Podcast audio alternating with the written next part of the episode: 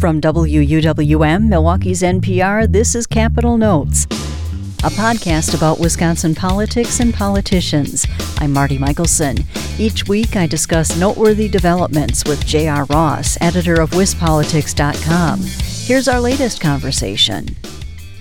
So, JR, a big name came up last week as a possible candidate for Ron Johnson's U.S. Senate seat next year. Longtime Democratic Congressman Ron Kind of La Crosse indicated he might run. He said he'd think about it down the line.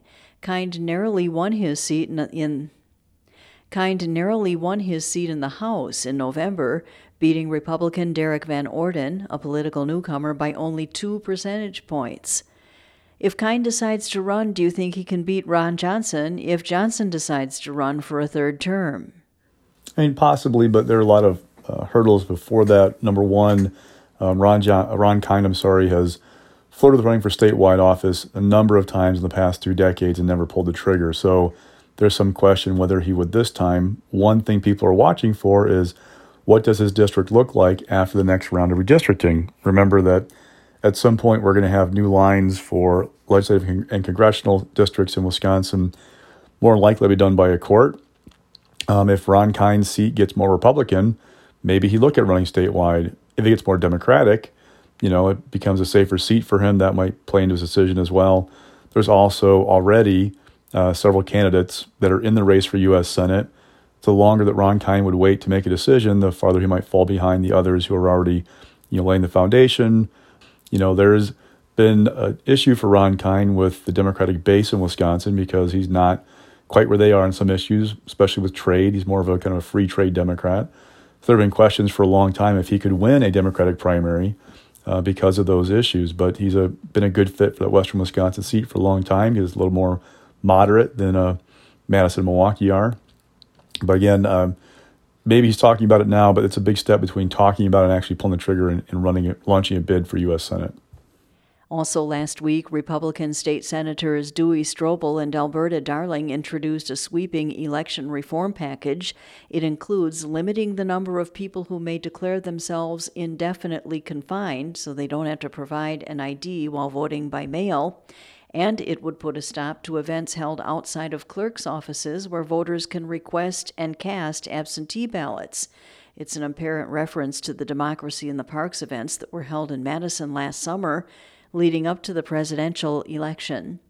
Democratic Governor Tony Evers has some election reform ideas of his own, and they include expansion of early voting. Which ideas do you think will win out?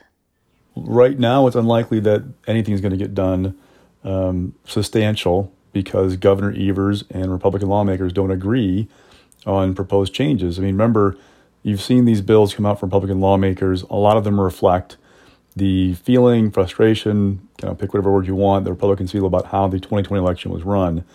Again, there's no evidence of, you know, that this election was stolen from Donald Trump in Wisconsin, that machines flip ballots from, you know, Donald Trump to Joe Biden or things like that there is a legitimate question or conversation to have about okay, the Elections Commission has given clerks advice that they can fill in missing information on the absentee ballot envelopes from witnesses, you know, like a missing zip code or things like that. Do they have the authority to do that? It's a legitimate question to ask. With indefinitely confined voters, you know, is the way the law is being used, is it in line with the original intent of that law? Conversation that definitely can be had. My impression is more that this is a sign of what Republicans would do if they won back the governor's office and had full control of state government again. As long as Tony Evers is there, it's probably not going to happen. Um, but you know, something to keep an eye on if they could agree on a smaller bill like processing absentee ballots, you know, before the election day, because right now you can't even be opening them until the polls open election day. That might be something that you know could get done. Um, but I get the impression that Republicans might want to roll everything into one big bill, kind of an omnibus package, and if they do that, there's no way that Evers is going to sign these things, even if some stuff that he likes, like allowing the processing of ballots earlier, he's not going to sign a bill that includes things like more restrictions on absentee ballots. He's just not going to do that. In another development, Republican State Senator Patrick Testin has introduced a bill that would require the national anthem to be played at all sporting events in Wisconsin that are funded, at least partly, by public money. The national anthem has been a hot button issue for years, ever since Colin Kaepernick, who was an NFL quarterback at the time, began kneeling during the event. More recently, Dallas Mavericks owner Mark Cuban announced that the national anthem wouldn't be played before the start of his team's games. So, do you think this will be a contentious issue in our state legislature? Yeah, I just don't know right now. It's it's only been introduced uh, and circulated for co-sponsorship. We haven't really seen if GOP leadership will get behind it. We haven't seen a response from Governor Evers yet about the bill, so it's hard to say what prospects are. But it's something you often see in state politics where there's an issue nationally that um, somebody can make hay about with driving a message about what he or she thinks should be happening back in Wisconsin, and they produce a bill like this. So, uh, again, I just don't know for sure if this bill is going to go very far because uh, we haven't seen leadership uh, really commented on it. We haven't seen what Governor Evers has to say about it.